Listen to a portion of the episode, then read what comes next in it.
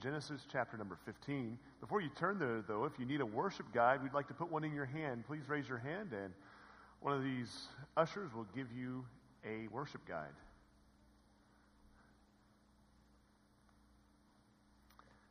And while they're doing that, I want to tell you a story about my brother. Uh, when I was uh, four or five years old, my, I had a younger brother, and we were really close. We played outside a lot, and we had a favorite toy. One year for Christmas, my parents bought us each these metal Tonka trucks. These are big metal trucks. I think they still have them, but now they're plastic.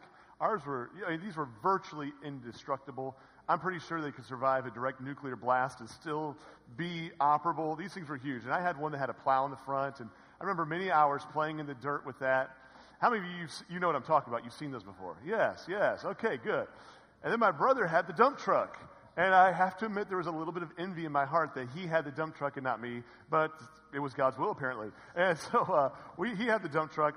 And one day, my brother Adam, you know, he, he kind of was a little bit of a daredevil, and he realized that he could actually sit in the back of that dump truck. He could kind of like wedge his hips in there and actually fit completely in the back of that, that dump truck. He's probably three years old at the time. And in our driveway, it was a dirt driveway, but the last little bit was cement. And it went down maybe 50 feet, and then it hit a cement pad.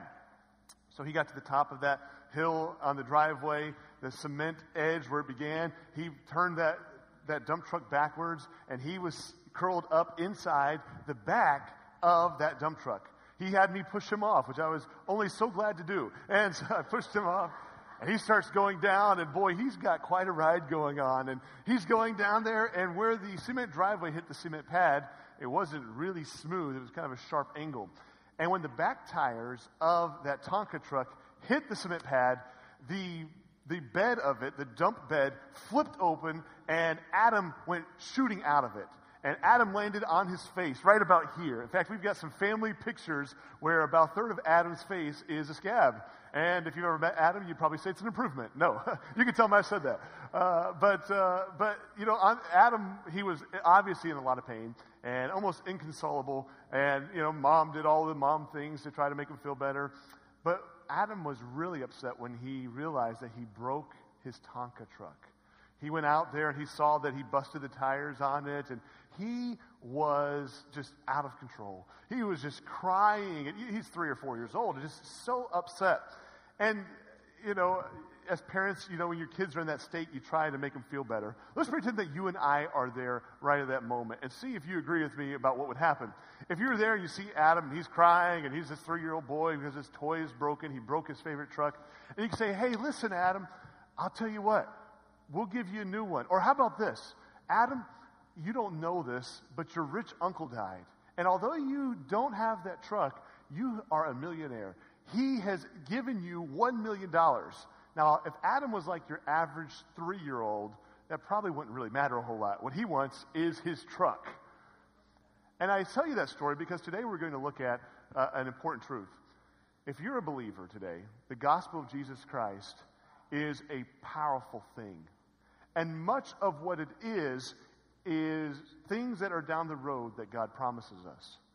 But when we look at it in today's light, in today's problems, a lot of times it seems very small to us because we don't have the ability to see down the road. We're a lot like a little child in that what we have now is what matters. What we don't have now is what upsets us. But so many things that God says, He says, trust me, and I'll show you that I'm faithful and that I'm true. This is not a new problem. This is how it's always been when God works with man. God often comes to us and says, Trust me, believe me. And we choose whether to trust him or not. And God always comes through. We're going to look today at a man's life. Uh, the man is Abraham. I'll probably use the name Abram and Abraham interchangeable today. But Abraham was a great man no matter how you look at it.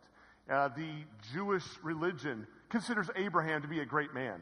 Even, even the Muslim religion considers Abraham to be a great man. And of course, the Christian faith, we know of Abraham being used of God and called of God to do great things. And, and you look at the fact that although religion looks at Abraham, even the world today, we recognize Abraham. You don't have to be religious to realize the impact that Abraham has had on our world. This simple fact alone how many people do you know their name and know their life 4,000 years after they died? That's a pretty short list. Abraham was one of the greatest men to ever walk on this earth. And if you've never heard the story of Abraham or unfamiliar with it, I want to give you a little bit of background and then we'll get to chapter 15. In chapter number 12, Abram lives in a country called Ur of the Chaldees. If you can imagine a map of the Middle East, Ur would be on the far western end of that. It was a great city. And God comes to him and says, Abraham, I want you to leave your family, leave your city. And according to Hebrews 11, God says, and I'm not going to tell you where I'm going to take you. I just want you to leave. Now, to us, that's, that's big, but to Abraham, that was huge. That was enormous what God was asking him to do. We're pretty individualistic in our society today, very individualistic. We are most concerned about personal rights and personal accomplishment. But in Bible days, it was a lot different. It was your clan, it was your family that mattered most.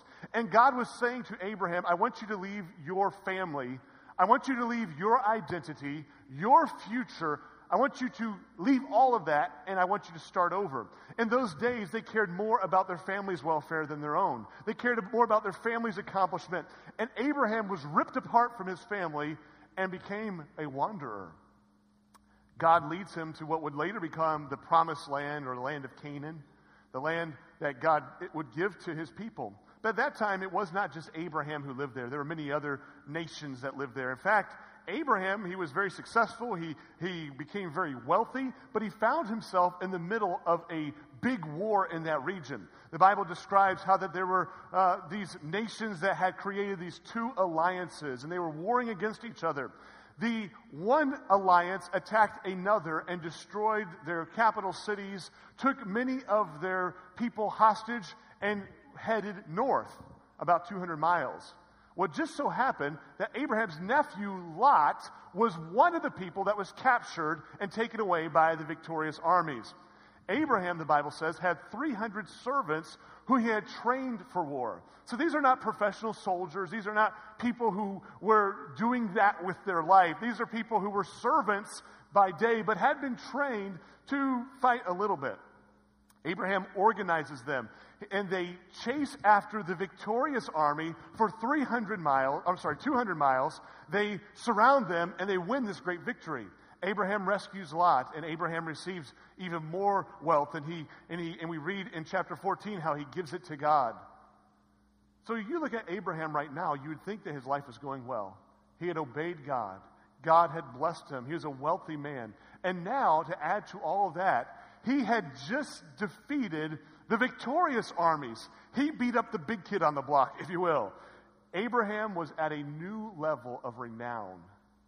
You would think that Abraham, the next chapter, chapter 15, would be this Abraham praising God and excited about all that God's doing. But what you'll find as we read this chapter is that there's a note of melancholy in Abraham's conversation with God. Genesis chapter 15, verse number 1. after these things, the word of the Lord, by the way, the Bible's saying after these things, he's saying this is very much connected to the battle that takes place in chapter 14. After these things, the word of the Lord came unto Abram in a vision, saying, Fear not, Abram, I am thy shield and thy exceeding great reward. And Abram said, Lord, what wilt thou give me, seeing I go childless, and the steward of my house is this Eliezer of Damascus?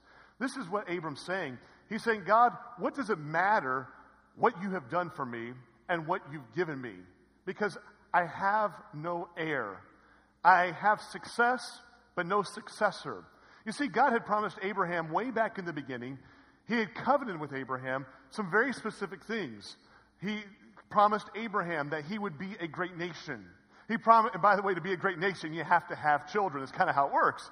He said, Not only that, I will bless people who bless you, Abraham, and also I will curse people who curse you. Through you, all of the nations of the world will be blessed. God made some big, audacious promises to Abraham. But that was years ago, decades ago. And now here's Abraham. He has seen success, but he hasn't seen the promises. He has no son. He doesn't see him becoming this great nation. And so, as he and God have this conversation, verse number three, we continue the story. And Abram said, Behold, to me thou hast given no seed, and lo, one born in my house is mine heir.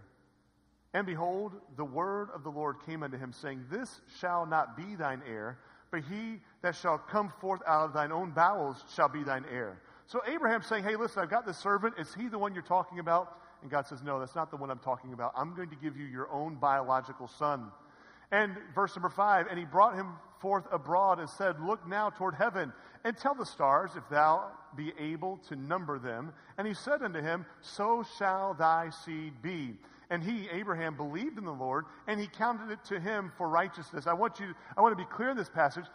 As we look at the, the, the verbs here, the Bible is clear that this is not when Abram first heard the gospel, when Abram became a believer in the coming Messiah, Jesus Christ. That took place in chapter number 12. This is a continuing word. It's saying Abraham continued that faith that started chapters ago and believed God, and that was what was added to his record, not his good works. So we begin in verse number 7, and God begins to reiterate the promises that he's going to give Abraham. He says, I will do all of these things for you. And then verse number 8, Abraham asked a question that I think he would live to regret. In verse number 8, he says, And he said, Lord God, whereby shall I know that I shall inherit it? He's saying, God, you've made these promises, you've made them before. How do I know that you're going to come through? How do I know that you're faithful? How do I know that you are trustworthy? How do I know that you're going to do everything that you said you would do? I mean, I followed you, and yes, you've given me these great blessings, but I want something more than just this kind of success. You promised me a kind of blessing that would impact the world. And where is that? And I want you to notice that God doesn't answer Abram. God's not obligated to answer anybody. But God tells Abraham to do something. He starts giving Abraham commands. Now, before we look at the commands that God gives Abram, I want you to notice in verse number 12 that although you and I don't know what's going on, whatever happens, that the Bible says a great horror of darkness falls on Abram. This is describing in very strong terms that Abram is emotionally distraught. Whatever God's telling Abram to do scares Abraham. It horrifies Abraham let's remind ourselves this is a very brave man who, a chapter before, had no problem taking on a victorious alliance with 300 soldiers. This was not a man lacking in bravery, but what God has told him to do has horrified him. What has God told him to do? We'll read the verses. The Bible says in verse number 9, and he said unto him, God speaking to Abraham, Take me an heifer of three years old, and a she goat of three years old, and a ram of three years old, and a turtle dove, uh, and a young pigeon. And he took, uh, and he took unto him all these, and divided them in the midst, and laid each piece one against another, but the birds he divided not. I can remember reading this as a kid. I'm thinking, wow, I, I don't really know what's going on. I'm sure it's good. I'm sure it's in the Bible for a reason, and but I'll move on. But come to find out, there's something very important going on. Today, if we want to make a legal agreement, we draw up contracts, right? Uh, for example, about a year ago, uh, we purchased our home. And when we did, there was a lot of paperwork. In fact, there was, a, it broke the table. There was so much paperwork. And we had these stacks and stacks of paper. And all of these papers, basically, it was this way. You as the buyer who want to buy the house, you're promising to do all of these things. And you, as the seller, the person selling the house, you are promising to do all of those things. And if you, the buyer, fail to do what you promised to do, these are the things that are going to happen. And if you, as the seller, fail to do the things you promised to do, these are the things that are going to happen. That's kind of how we work today. In the Bible days, they had the same concept, but they took it to a whole new level. They didn't call those things contracts, they called them covenants. And you didn't write or sign a covenant, you cut a covenant. In fact, the word covenant means to cut. And what's being described here is remind, let's remind ourselves Abraham says, God, how do I know you're going to do all these things? And God says, Okay, Abraham, I'm going to give you a contract. Let's make a covenant right now. What's being described here, we read in history as this was something fairly commonplace back in the Bible days. It would usually take place between a stronger party and a weaker party. So if you can imagine maybe two enemy nations and you have the stronger nation and the weaker nation. The stronger nation would be able to dictate the terms or most of the terms of this covenant. And what would happen? There would be a ceremony. This ceremony was called the ceremony of the pieces. And that's what's described right here. What would happen is they'd take a series of animals and they'd usually be on a small hill. You take the largest animal, which in this case is a heifer, and you'd go to a place on that hill and you would kill that animal. You would cut this animal in half. You can imagine how gory this is and how visceral this is as you, do, as you butcher this animal and you take one half the carcass and put it on one side and the other half of the carcass and throw it on the other side.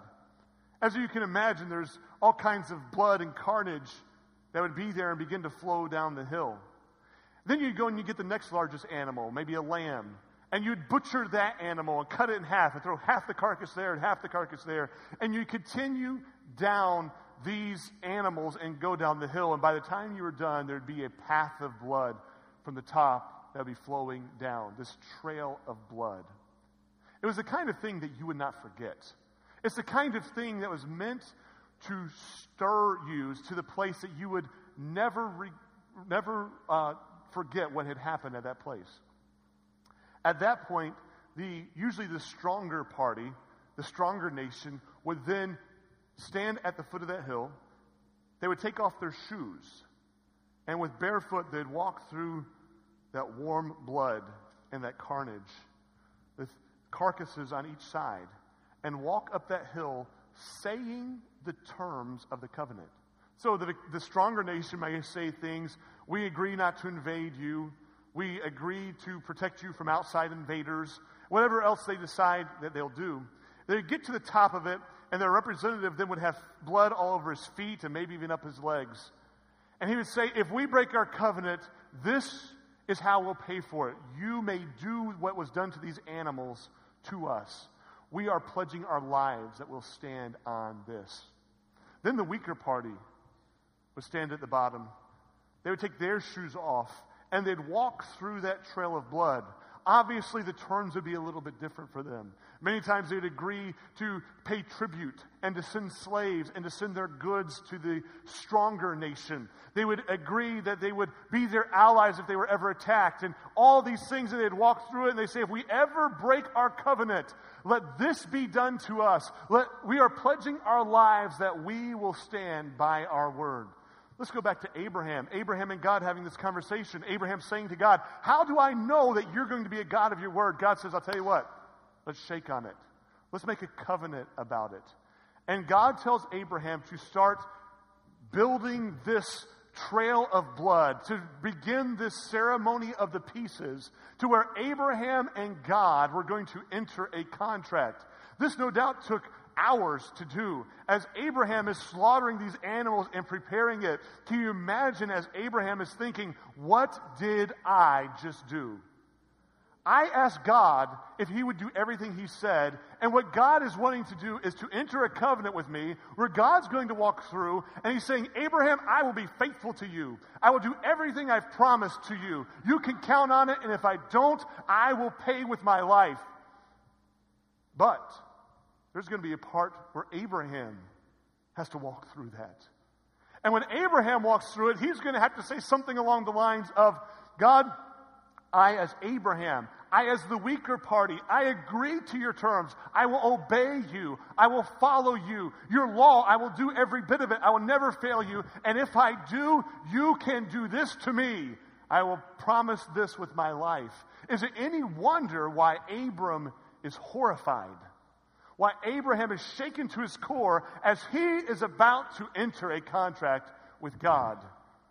We read here in verse number uh, 12 and when the sun was going down a deep sleep fell upon abram and loah and horror of great darkness fell upon him and he said unto abram know of a surety that thy seed shall be a stranger in a land that is not theirs and god specifies his promise God is saying, These are the things I promise you. And he gets very specific. He even gives time periods for these things.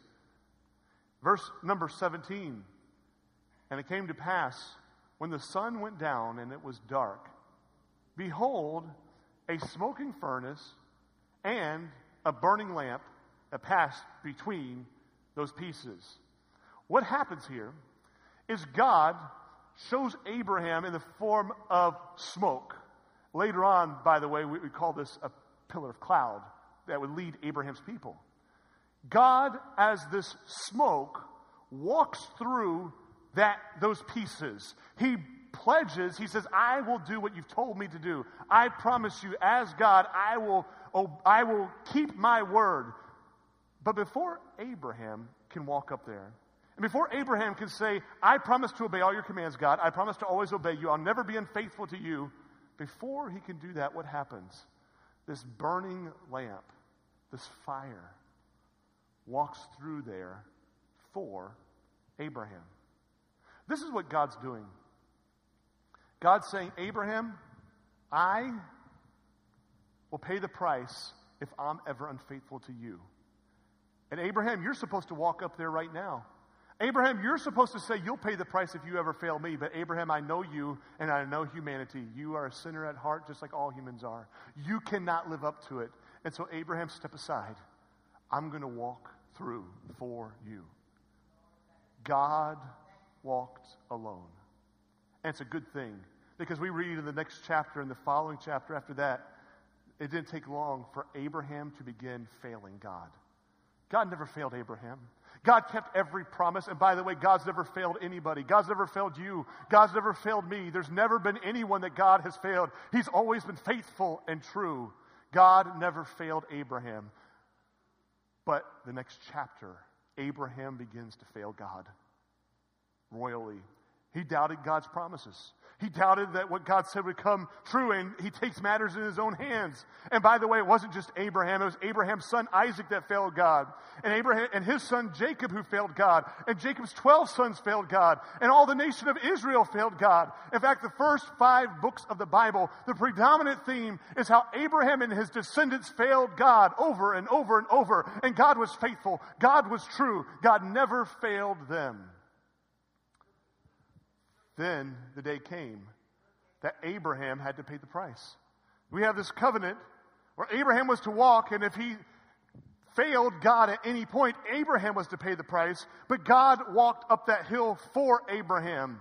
And we see in the Bible later Jesus Christ, the Son of God, would come. He would live a perfect life. He would never sin. He deserved no kind of punishment. But Jesus, God, once again walked alone up a hill. This was a bloody hill as well.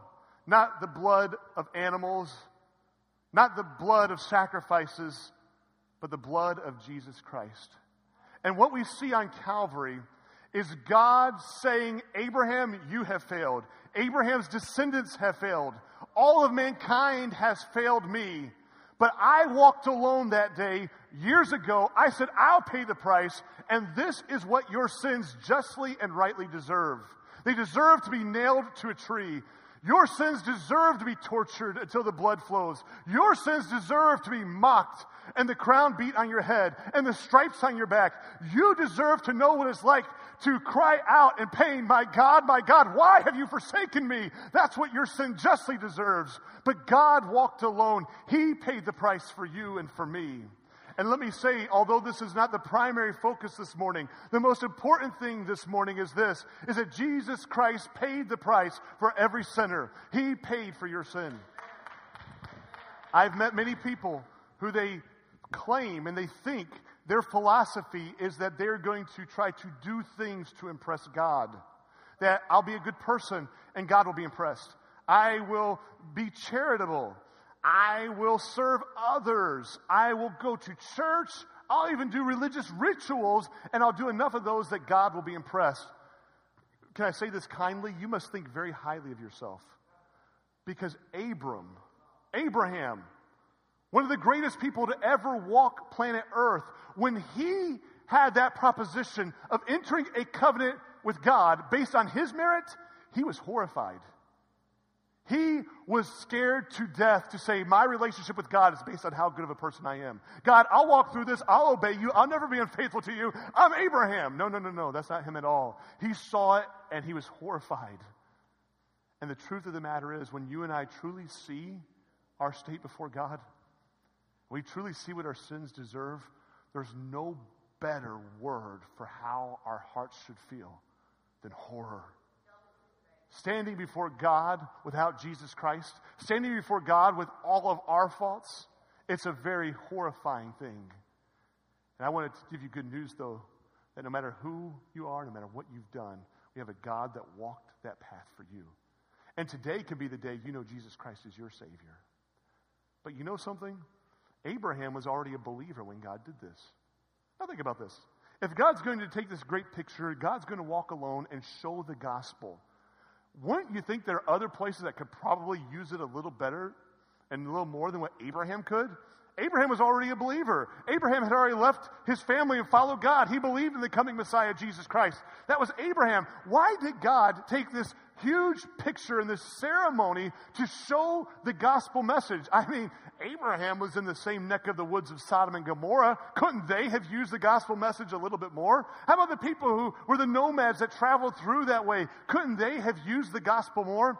But God chose to give this wonderful picture of the gospel to Abraham for this reason. It's because this covenant was not about teaching the gospel, but showing how to live in the gospel. See, it wasn't about saying, here are the facts about the gospel of Jesus Christ. That's not what this is about. It was instead saying, here is how the gospel, Abraham, that you believed decades ago, how it affects your life today. It's interesting, isn't it? God preached the gospel to a believer. That's what's happening in this chapter.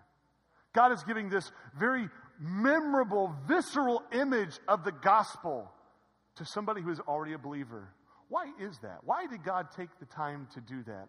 Well, He did that because the same things we believe to be saved are the things that you and I need day in and day out. The same concepts that we are not adequate to enter covenant with God, but God in His mercy has given us grace, are the things that change how you live and how I live on a daily basis. I read a story of a man in the year 2007. This man walks into the Washington, D.C. metro station. He has an old, beat up case. He goes to one of the main walkways, goes over to the corner, he opens that case up, and he pulls out a violin. He begins to play that violin, and they set up these hidden cameras to see what would happen. It took four minutes till somebody finally threw a dollar bill in that case for him. After six minutes, a young guy with a cell phone leans against the wall and listens for a few minutes, and as soon as he's done checking his email, he takes off. After 10 minutes, there's this lady and her child, a little three year old, four year old boy, are walking through, and he's pulling out his mom's hand. Mommy, mommy, let's listen. And she's busy, she kind of pulls him along. After 45 minutes, six people stop to listen, and he collects $32. That person who played the violin is considered to be one of the best violin players in the entire world. His name is Joshua Bell. The violin he was playing was valued at $3.5 million. $3.5 million violin. He just two days earlier had played in Boston to a sold out arena where people paid $100 or more a ticket to hear him play. The musical piece he was playing was a selection by Bach that's considered one of the most difficult pieces that can possibly be played. And as he is there displaying this great talent, the whole world walks by and barely notices. And here we are, we get saved, and God saves us from hell. He gives us this great truth that He would die in our place. And if we're not careful, we restrict and confine salvation into something that happened in our past as something that will help, ha- help us in the future by taking us to heaven, but really doesn't impact my day. I, uh, God, I've been able to help some people with marriages before and collect a large library of marriage books. I read one, though, that shook my world. I read a lot of things on marriage, and boy, they'll talk about you know communication and things you should do and procedures and, and all these great things that are important and matter. But the one that shook my world and changed my marriage was one that took the concepts of the gospel of Jesus Christ and applied them to our marriages by saying this What if the point of marriage was not to make you happy, but to bring glory to God? I never thought of it that way. To me, a good marriage is a marriage that makes me happier. To me, a good marriage is one where, hey, she meets my needs and I meet her needs. And, and you know, we have this, you know, we, we, we fill out these tests to see how compatible we are. And, and that helps in all these different things we do. But the truth of the matter is this, is the gospel of Jesus Christ changes not just our hearts and not just our future. It changes our employment. It changes our marriage. It changes our home. It changes our church. Folks, that's why this is different than meeting at a club, uh, a, a Lions club or an Elks club. It's because we have been changed by the fact that God walked alone for us and it's changed everything about us. We, as we look at Abraham, we look at his people, his descendants, we see that this was a theme that continued on and on with Abraham and his descendants. We're going to look today at three different times that God, God looked at them and looked at their failures and said, But because I walked alone, everything's different. The first time we read about this is in uh, Exodus chapter number 33. If you please bring up my verse. The first point is this God walked alone so that we never have to walk alone. When Jesus walked up Calvary Hill and was rejected of God, it was for the point that you and I would never have to be rejected of God because of Christ. As a believer, we never have to be rejected of Him. In Exodus 33, Israel has sinned. They've sinned royally. And this is what the Bible says. Unto, uh, we'll pick up halfway through the verse. God speaking, He says, For I will not go up in the midst of thee, for thou art a stiff necked people, lest I consume thee in the way. Now, this is interesting. God is saying, is demonstrating this is what it would be like if I walked if, if I did not walk alone. If I walked for my covenant and you walked for your covenant, this is what it would be. It'd be that I am not going to be with you anymore. You've sinned. Think about that for a moment. What if that was what salvation was? That God's presence with us was based on our performance. We'd be struggling today, wouldn't we? When's the time we need God most? It's when we fail Him. It's when we have blown it royally. And if those were the times that God walked away from us, we'd be a very hurting people. But, folks, God walked alone, and that's why we have this next verse. And He, God, said, My presence shall go with thee, and I will give thee rest. He's saying this is what it should be. It should be that because you have failed, I'm not going to go with you. You're on your own. But because of the fact I walked alone, I will go with you. And Israel failed God. They would grumble, grumble. They would complain. They'd break the Ten Commandments as they were being written by the hand of God. But God was never unfaithful to them. God went with them every step of the way. And let me tell you something, that's all of our stories. That God has been faithful to us and we have failed him. We have blown it. We have taken his mercies lightly. We've taken his grace as a little thing. And we, we, we fail to do the things we should. We sin against him. But the fact he's with us today is not based on what you've done or what I've done. Boy, we the, the devil, he's, he's tricky. He wants us to believe that God's presence is based on our performance. And when we fall, as we all do, he puts on that guilt, puts on that pressure. And we think, you know, I've blown it. The last place I need to go is church. Hey, I've blown it. The last thing I need to do is talk to God. God doesn't want to hear from me right now. Let me tell you, God wants to hear from you, not because you're a good person or a bad person, but because He walked alone. He said, I will pay the price for you. Your failures go on my record. The second thing we read from this and how Abraham's descendants would fail God is we learn that God walked alone out of his grace, not our merit. Deuteronomy chapter number seven is our next passage. This is great. I love this. God's talking to his people. He's saying, This is why I've chosen you as my people. This goes all the way back to Abraham. Why did God pick Abraham and, and his descendants? He's saying this For thou art an holy people unto the Lord thy God. The Lord thy God hath chosen thee to be a special people unto himself. Above all the people that are on the face of the earth, you think, wow, Abraham's people must have been the smartest. They must have been this strong nation where God says they have potential. Let's see what God says. Next passage. The Lord did not set his love upon you, nor choose you, because you were more in number than any people, for ye were fewest of all people. I think there's another verse there, isn't there? But because the Lord loved you, because he would keep the oath which he had sworn unto your fathers, which the Lord brought you out with a mighty hand. Do you see that? He's saying, Israel, you're my people. You're a holy people. You're the people I'm going to use. And let me tell you why. It's not because you're strong. It's not because you're mighty. It's because I love you and I made a covenant with you and I will be your God. Not because of your merit, but because of who I am. Let's just rejoice in the fact for a moment right now that our standing with God right now is not based on our actions, but on His actions. It's His account. It's the price that He paid. It's the blood that He spilled. It's because He walked alone for you and for me. The last thing that we read quickly about Abraham, this is maybe the most important. Why? When God walked alone, God walked alone to create agents of His glory.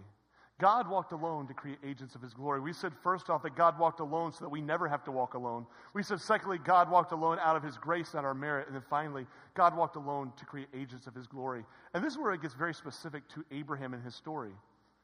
Remember the conversation between Abraham and God. Abraham has great success. He says, God, I know I had this great success, but you made some big promises. How do I know that you're going to answer those promises? And God says, I will enter a covenant with you. But in that covenant, it's not based on your performance, it's based on me. If you fail, I'll pay the price. That is the whole dialogue here. Abraham was talking about these great promises that God had given, these audacious promises to change the world, world changing promises, promises that today impact us, promises that today have value and have meaning. And God did all that. Why did God do that? Why did God pick Abraham and Abraham's people? Well, he does not hide why he did that. In a moment, we're going to show a bunch of verses. We're not going to take time to go through them all in detail.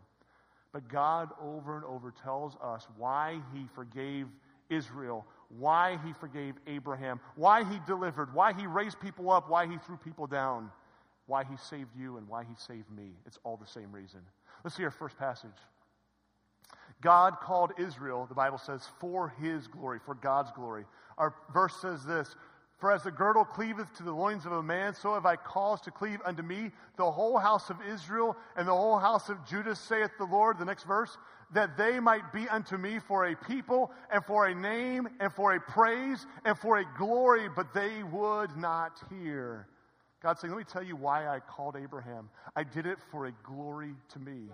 Can I tell you why God walked alone, why Jesus Christ died for you and died for me? It's to show his glory in this world. He wants this world to see what it means when God sends redemption to a man's heart, how it changes his life, it changes his family. And when God sends redemption to a woman's heart, how it changes everything about her. And see when this world is looking for hope, that he is the great hope. Our next passage. God raised Pharaoh for his glory. This is great. Romans chapter 9. For the scriptures say unto Pharaoh, there are, there's scripture written to Pharaoh. Even for the same purpose have I raised thee up, that I might show my power in thee, and that my name might be declared throughout all the earth. Isn't that great? God's saying, Pharaoh, the reason I raised you up is because I want the world to know how powerful I am. You know, I hate to get political here, but if God can use Pharaoh for his glory, can God not use bad political leaders for his glory? Is there anything too hard for God? There is not. Let's see our next passage. God overthrew Pharaoh for his glory. God raised him up to show his glory, and God said, I'm going to throw you down for my glory. And I will harden Pharaoh's heart, and he shall follow after them, and I will be honored upon Pharaoh and upon his host, that the Egyptians may know that I am the Lord. And they did so. Our next one. God delivered Israel for his glory. We won't read the passage. We'll go to our next one, though. God protected Israel in the wilderness for his glory. Next one. God gave victory in Canaan for his glory. And that's the last one we'll look at. We could go on and on. God saying, This promise I gave to you, Abraham, it's bigger than you. I want there to be a light in this world. That light that was shown most clearly through Jesus. We identify with Abraham because we could not keep that covenant with God any more than what Abraham could. We identify with Abraham because he walked God walked that path for us just like he did for Abraham. And we identify with Abraham because the reason God did all of it is so that the world can see his glory. That's why we're here as a church. Our church is not about building buildings. It's not about creating a great organization. It's not about letting people in our community know who we are. Can I tell you what it's about? It's about God being glorified in us. And when that's our goal, we will be successful. because that's something we can't do on our own. Folks, we don't glorify God because we're good at it. We don't glorify God because we have organizational geniuses here. We don't glorify God because of our amazing resources. We don't glorify God because of our buildings. We don't glorify God because of our services. We glorify God because we're people who realize we have been delivered by Him and we want His gospel to change every facet of our being. And that's the message our community and our world needs the gospel. Christians need the gospel. God preached the gospel to believers because that is the mindset. That's the worldview that changes everything about us and makes us a light in this world. Please bow your heads. If you don't know the Lord Jesus Christ as your Savior, let me tell you, you have a God that loves you so much that He would die where you should have died and where I should have died. He would bleed instead of you. He would be rejected instead of you. He would pay the price instead of you. And today, He wants you to know Him as His Savior.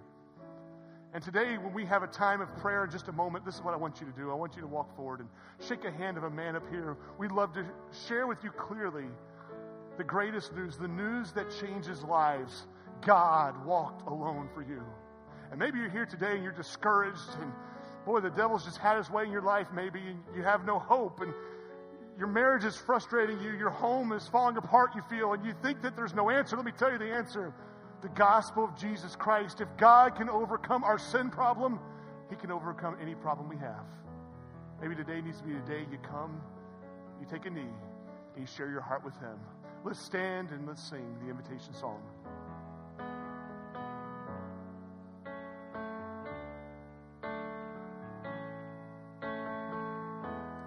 There is power